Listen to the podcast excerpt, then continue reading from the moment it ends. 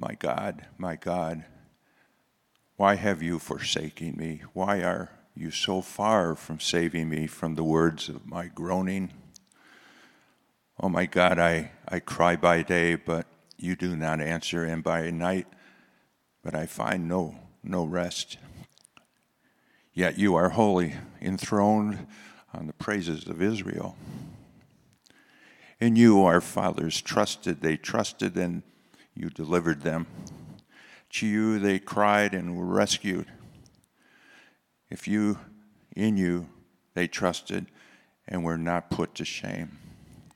But I am a worm and not a man, scorned by mankind and despised by the people. All who see me mock me. They make mouths at me, they wag their heads. He trusts in the Lord. Let him deliver him, let him rescue him, for he delights in him. Yet, you are he who took me from the womb. You made me trust you at my mother's breasts.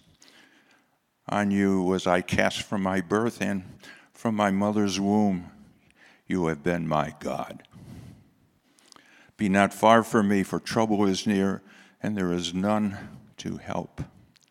Many bulls encompass me. My strong bulls of Bashan surround me. They open wide their mouths at me like a raving and roaring lion.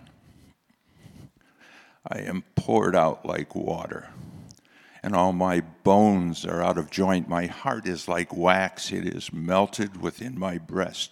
My strength is dried up like a potsherd, and my, my tongue sticks to my jaws. You lay me in the dust of death. For dogs encompass me. A company of evildoers doers encircle me. They have pierced my hands and feet. I can count all my bones they stare and they gloat over me. They divide my garments among them and my clothes. They cast lots.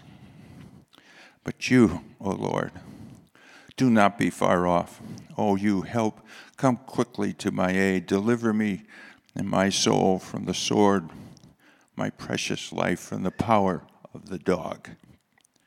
Save me from the mouth of the lion. You have rescued me from the horns of the wild oxen. This is the word of the Lord. Be seated. Well, good morning. I'm Tom. Welcome. Uh, both of you online and in person, you maybe heard that scripture read and you go, What? Uh, did the Grinch show up at Christ Community? You know, he didn't steal Christmas, I assure you. Psalm 22's poetry is raw. It's uh, very emotional, as you probably picked up, and at first blush, it may not seem very Christmassy. But let me set you at ease because this text actually gives us some of the most compelling glimpses into the deep meaning of the Bethlehem manger. So I think we need a little help in unpacking. Let's pray before we begin. Again, we're so glad you're here, whether you've joined us online or in person. So, Heavenly Father, thank you for your word this often busy season. Help us to remove the distractions of our minds. Uh, open for us this morning our eyes and hearts to your word and the word made flesh, the good news message for our lives and our world. We pray this in Jesus' name. Amen. Well, the hit movie, uh, 1990 Move or Home Alone, which was the first of, I think, three, has become a permanent fixture in many of our Christmas homes. I know it's been for us in my memories. And uh, I'm sure you've seen it, but Home Alone tells the story of Kevin, who uh, is home all alone in a suburban home in Chicago as his parents enjoy a Paris vacation without him, by accident, of course. And it's a really funny, entertaining movie. There's lots of action as he tries to fend off all these burglars that try to take him uh, down and so forth. Um, but it's interesting in the movie that um, at first Kevin is, you know, so invigorated in his newfound freedom. He's unleashed from his family in amazing ways. But as the movie progresses, progresses, it's actually kind of an interesting profundity that emerges. Yes, in Home Alone, believe that. uh, his haunting sense of loneliness begins to emerge and it bubbles to the surface. If you remember, he begins to miss his family more and more and he feels the desperation of loneliness. And in a moment of transparent vulnerability, Kevin whispers, Where are you guys? Where are you guys? Now, Home Alone is a great title for a movie, but it's anything but a great life. Being abandoned or forsaken or feeling completely alone, isn't it true, is one of the most painful experiences imaginable in our human journey? Like little else, loneliness diminishes our sense of worth. We know now it actually harms our bodies, it robs our joy, and it smothers and swallows up our souls. In a high tech world where we have been more connected to more people than ever in human history, ironically, we feel increasingly alone. We may have many friends who are connected to us on social media, but few friends who are there for us when life gets really hard. Mental health professionals are telling us all across our nation that we are drowning in a loneliness epidemic. This past week, the Wall Street Journal aptly described our post COVID cultural moment. And they described it this way as a loneliness hangover. Add to that, this time of year often heightens the loneliness many of us experience. The Advent season may cause you to feel deeply alone. It has in my life, and I don't know what happened to you this year, but I lost one of my brothers. We can be surrounded by family, friends, and work colleagues, schoolmates during holiday parties, and yet feel desperately alone. Maybe, like me, you've experienced a very hurtful loss this year. It may be a growing distance of a cherished friendship. It may be a marriage that is dissolved or melting down, or someone very close to you who you've lost to death. This Christmas, your heart is being ambushed, as it is mine, by a haunting sense of loneliness. There are warm memories that you remember a smile with tender words, I love you, that are not there. There is one less stocking hanging on the mantle this year.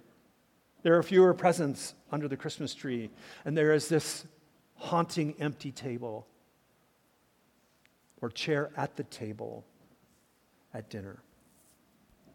So let me ask you the question Can we find hope for our hearts when we feel so desperately alone in the world. If you have a Bible, turn with me to, yes, Psalm 22. As a church family across our campuses, we are in this Advent series we've entitled The Promised King. And here in Psalm 22, we encounter a king who will never leave us home alone. And tucked into this amazing psalm are three life giving truths I want you to tuck into your heart this Advent season. These three truths emerge in this beautiful Hebrew poetry, reminding all of us this morning, wherever we are in our spiritual life, we have a king. Number one, who gets our pain. Secondly, who goes to the cross for us. And third, gives us lasting hope. He gets our pain, he goes to the cross for us, and he gives us hope. First truth I'd like you to tuck in your heart this morning is we have a king who gets our pain, he gets us. And notice as you turn your, into the text of Psalm 22, above the actual text is the ascription of David. This is important, particularly in this psalm, King David. So keep that in mind. Also, you'll notice before we dive in, a flyover the entire psalm tells us it is both a beautiful piece of Hebrew poetry as well as a prophetic thread. The psalm is very clearly divided into two parts, distinctly. Verses 1 through 21 is part 1, verses 22 through 31 is part 2. And as we explore this psalm, I want you to listen for the first person singular pronouns that are emphasized all the I's, all the my's, and all the me's. And that tells us this is a literary genre of an individual Hebrew lament. Okay, so let's look at verses 1 and 2. The psalmist begins My God, my God, why have you forsaken me? Why are you so far from saving me from the words of my groaning? Oh my God, I cry day by day, but you do not answer. And by night, I find no rest. This is quite unusual in Hebrew poetry to come out with such intense emotion. We hear immediately in this psalm an unvarnished, visceral cry with gut wrenching, heart arresting, and sleepless nights of agony. A very literal translation of the original Hebrew text could well be translated God of me, God of me, why, why? The psalmist is not only feeling the deepest pains of human abandonment, but abandonment in the God that he has trusted, his forebears have trusted. But in this is a burning question that perhaps is the greatest pain. It is the burning question of why. Why would God forsake him? The psalmist cries out to God, Why are you so far from me? The psalmist feels alone and hopeless. Everything in his life has gone pitch black dark. He cannot understand why God has abandoned him. Why is God so definitely silent? Why is God so indifferent to his painful plight?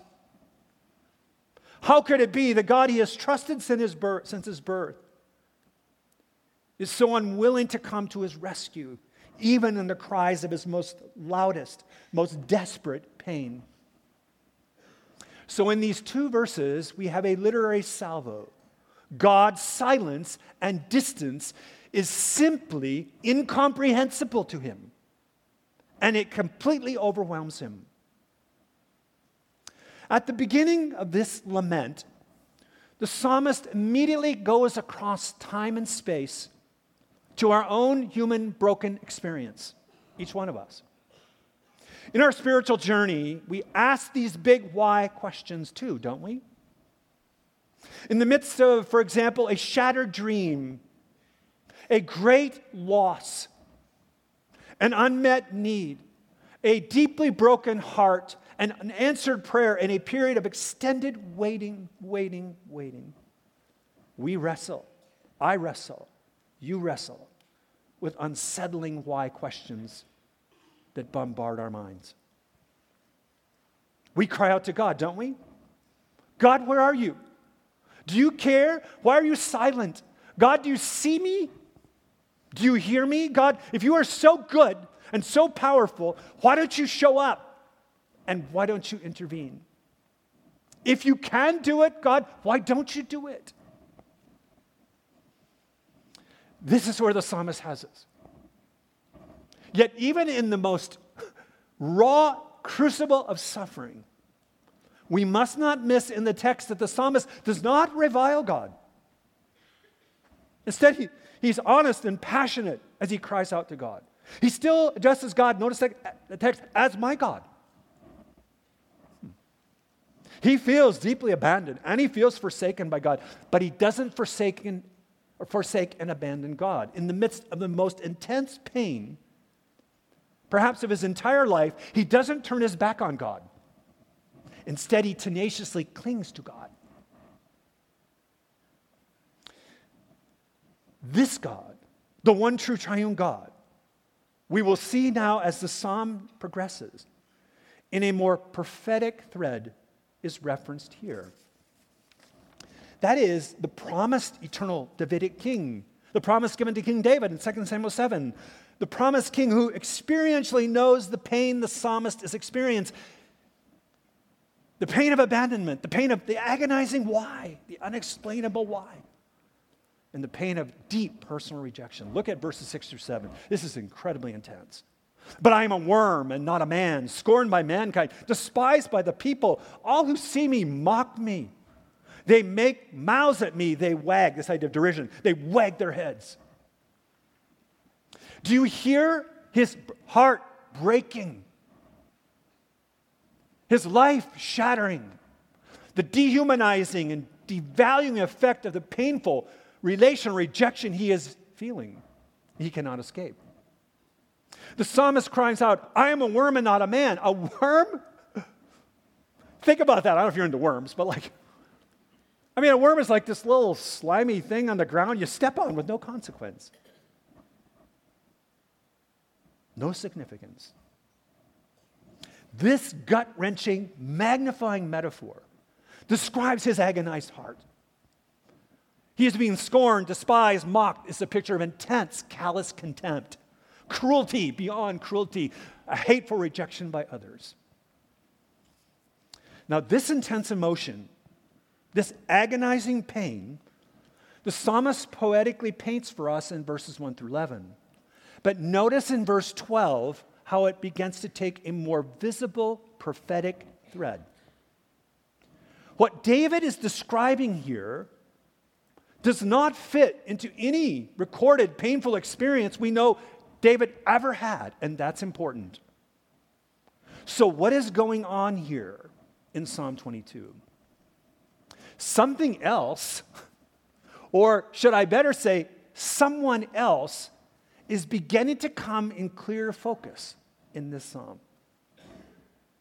Emerging before our eyes is a suffering filled portrait of the coming eternal king, the covenant king of 2 Samuel 7 to David, and it's emerging right before our eyes if we have eyes to see it. It is a portrait of what the prophet Isaiah described as a suffering servant who suffered for our iniquities and by whose stripes we would be healed. It is a promised king who not only gets our pain, but enters our pain and goes to a cross for our pain. This is the second truth I want you to tuck closer to your heart this Advent season. Look with me at verses 12 through 18. Listen to the intense language. Many bulls encompass me, strong bulls of Bashan surround me. They open wide their mouths at me like a ravening and roaring lion that is right to devour us. I am poured out like water, and all my bones are out of joint. They're literally stripped out of joint. My heart is like wax, it's melted within my breast. My strength is dried up like a potsherd, and my tongue sticks to my jaws. You lay me in the dust of death. For dogs encompass me. A company of evildoers encircles me like a pack of dogs. That's the idea. They have pierced my hands and my feet. I can count all my bones. They stare and gloat over me. They divide my garments among them, and for my clothing they cast lots. Notice the fierce, ravenous, salivating imagery that the Hebrew poet brings to our heart. Strong bulls, ravenous, ready to charge, roaring lions, ready to pounce and devour, growing dogs, right? Encircling us, a pack of dogs. They capture what the psalmist is feeling. He is encircled by his enemies. They're ready to unleash the most unimaginable cruelty and deepest suffering. He is surrounded. There is no way out, there is no escape. That's where he has us. Now, the Old Testament scholar Daniel Estes helps us grasp the richness of Hebrew poetry because Hebrew poetry, again, transcends a lot of time and space and culture for us, but he captures it. And I'm going to read it slow. Listen carefully. By combining multiple animal images, the psalmist paints a montage that pictures impressionistically his horrific suffering. As a result, the reader is given the impression of the terror of cosmic anarchy brought to bear on one figure. A vision of what happens when evil breaks through the normal restraints of humanity because the restraining, correcting salvation and providence of God are absent. This is what we are encountering. The terror of cosmic anarchy is unleashed with hell's greatest fury on Jesus, the cosmic Redeemer. The one Messiah who willingly will go to the cross to redeem his good and badly broken world. If you have not read the New Testament, and if you have, I want you to remember with heart and mind this morning the close description of suffering and the parallels of Psalm 22 the gospel writers give us of the account of Jesus' crucifixion. The gospel writers in the New Testament connect the prophetic dots and they paint this picture of Jesus. They see Jesus' crucifixion as precisely, in unimaginable detail, fulfilling the prophetic portrait of Psalm 22, as well as other Old Testament texts. They repeatedly make the persuasive case both implicitly and explicitly, all through the gospel accounts. And I encourage you this Christmas Advent season to not only read the birth account of Jesus, but the crucifixion of Jesus. It will astound you when you look at it through the prophetic lens of Psalm 22. It will also astound you to know that most historians believe that crucifixion, when David wrote this about 1000 BC, hadn't even been invented yet in human history as perhaps the most barbaric, torturous death imaginable.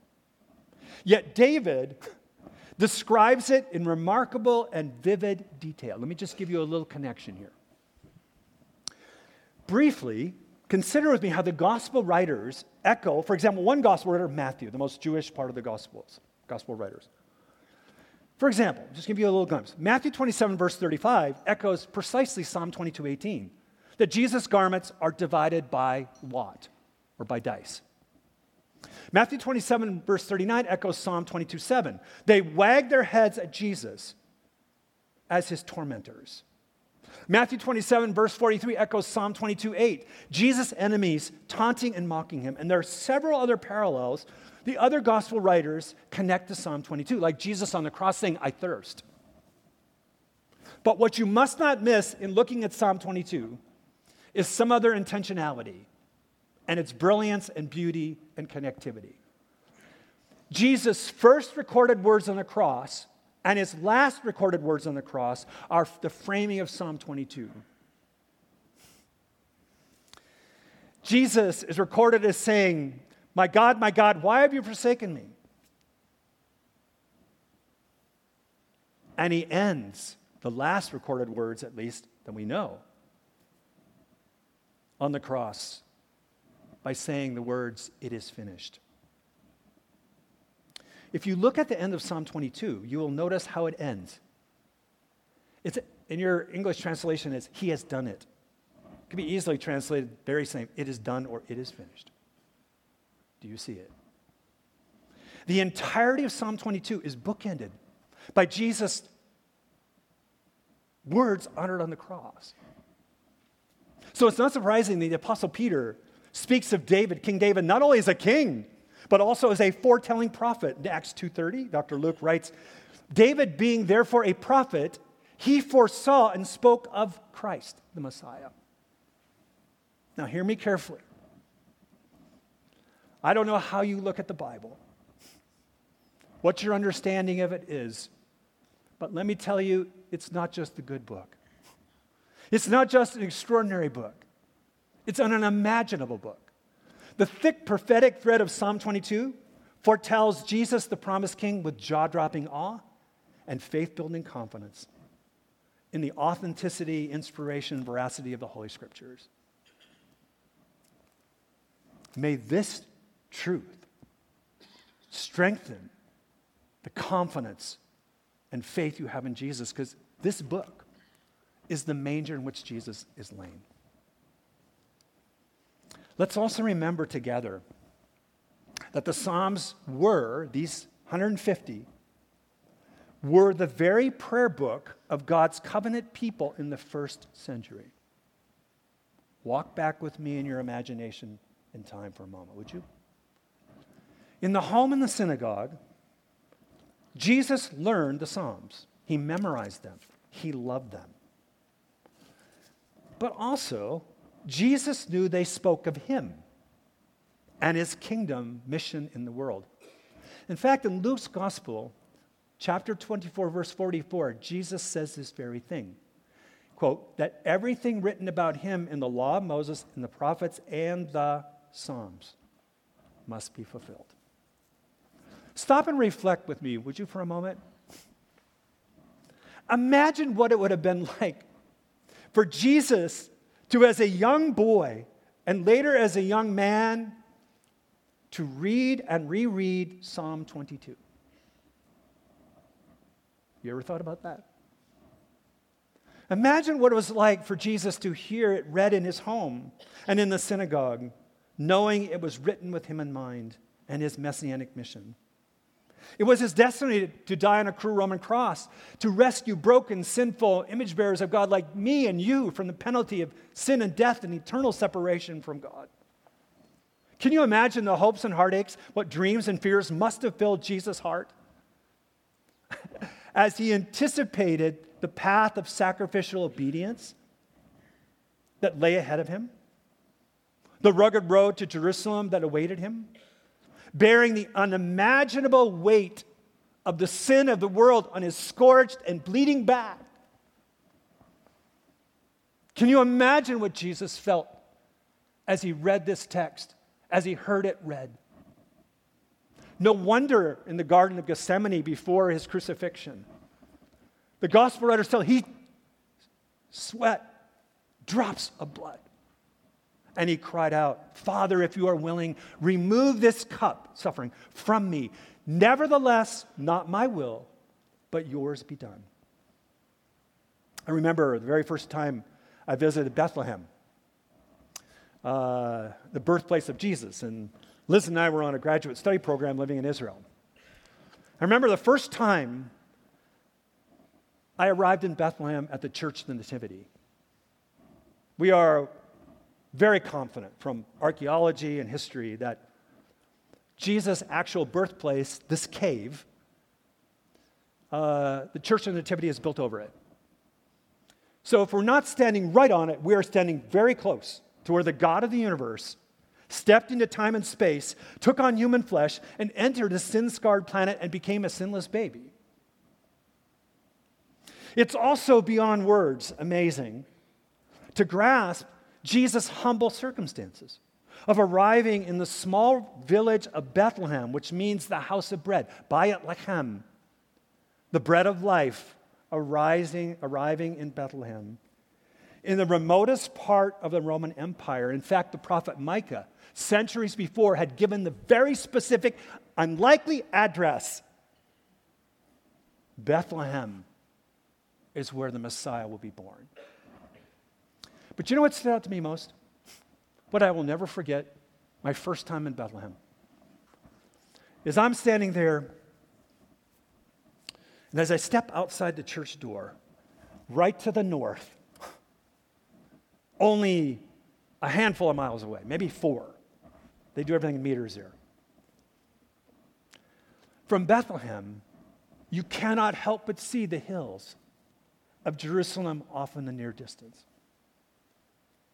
It was there, on one of those Jerusalem hills, Jesus was crucified. And as I stood there looking at those hills in the distance from the manger, I had never grasped before that the Bethlehem manger, both topographically and prophetically, points with an exclamation point of extraordinary clarity to the Jerusalem cross. Even at his Bethlehem birth, Jerusalem looms large in the distance just north. Jesus came to that manger to die, to enter our deepest sufferings, but also to bring lasting healing to our greatest suffering, the suffering of sin through his atoning death and death conquering resurrection when she was here with us at Christ Community this fall. Wonderful apprentice of Jesus, Dr. Julia Sadusky. Amazing person. A mental health professional, researcher. And as she worked with our staff, she beautifully captured Psalm 22. And here's what Dr. Sadusky said The God of the universe stepped into a body with limitations, and he joins you in your suffering. Os Guinness, who was with us several years ago, our friend, put it this way our God has wounds. In other words, we have a king who gets our pain. We have a king who goes to the cross, but we have a king who gives us lasting hope, even in our most desperate, lonely, questioning hours. Look at verses 21 through 22. Psalmist says, Save me from the mouth of the lion. The psalmist cries out for salvation, right? You have rescued me from the horns of the wild oxen. I will tell of your name to my brothers. In the midst of the congregation, I will praise you. The psalmist sees salvation through the lens of prophecy, Messiah. And the rest of the psalm, you can read it. It's an unending eruption of praise. One thing that's fascinating here, uh, in verse 21, the root Hebrew word, which the original language is in Hebrew, for save is Yasha or Yisha. You might have heard of that because the name Jesus is Yeshua, which means God saves.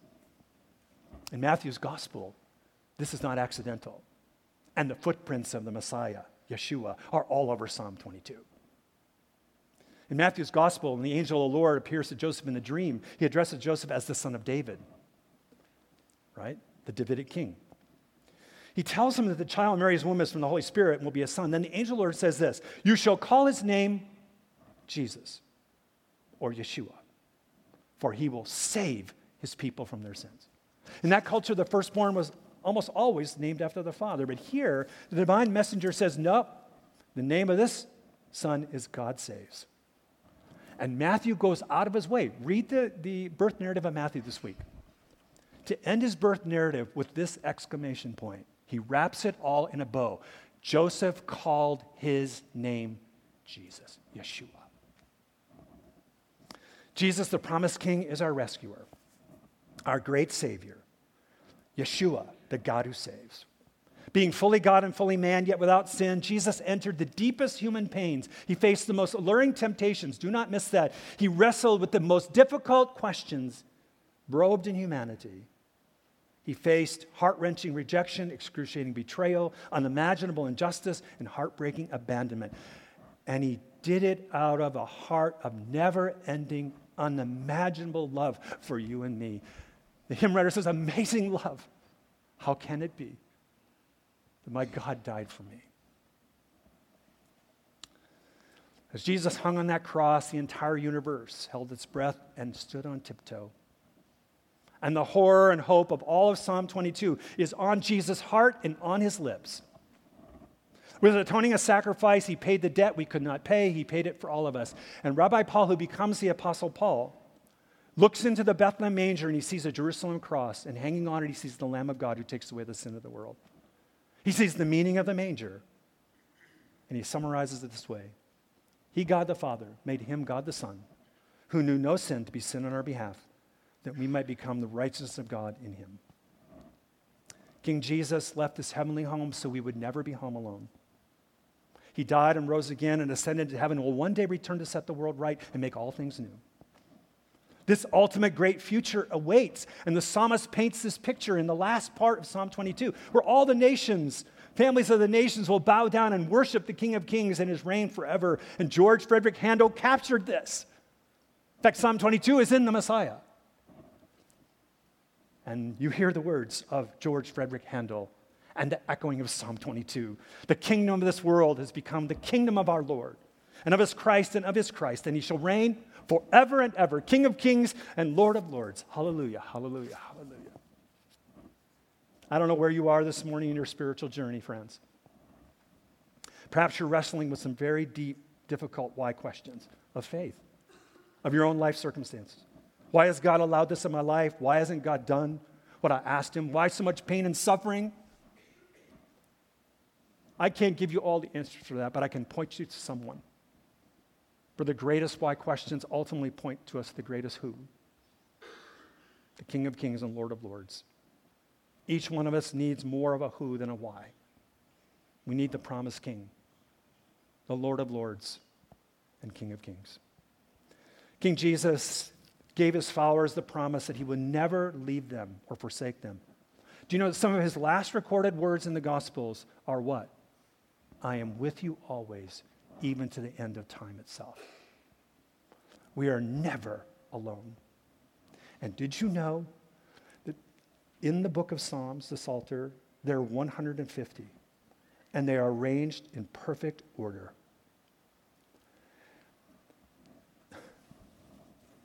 You must not miss it. It's not incidental that Psalm 23 follows Psalm 22. The suffering described in Psalm 22 is followed by the Good Shepherd who restores us and is always with us, even when we walk through the darkest valleys, even the valley of the shadow of death.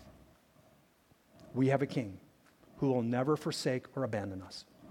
He will never leave us home alone, ever. Let's pray. With your heads bowed and your eyes closed this morning, where are you in your spiritual journey and your relationship to Jesus? Have you embraced Jesus as your Lord and Savior in repentance and faith? If you not, would you do that in the quietness of your heart this morning?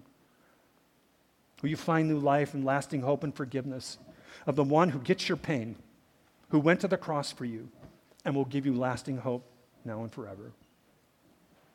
And if you've trusted Christ as your Lord and Savior, may you lean more closely into his love and tenderness and presence. In Jesus' name we pray. Amen.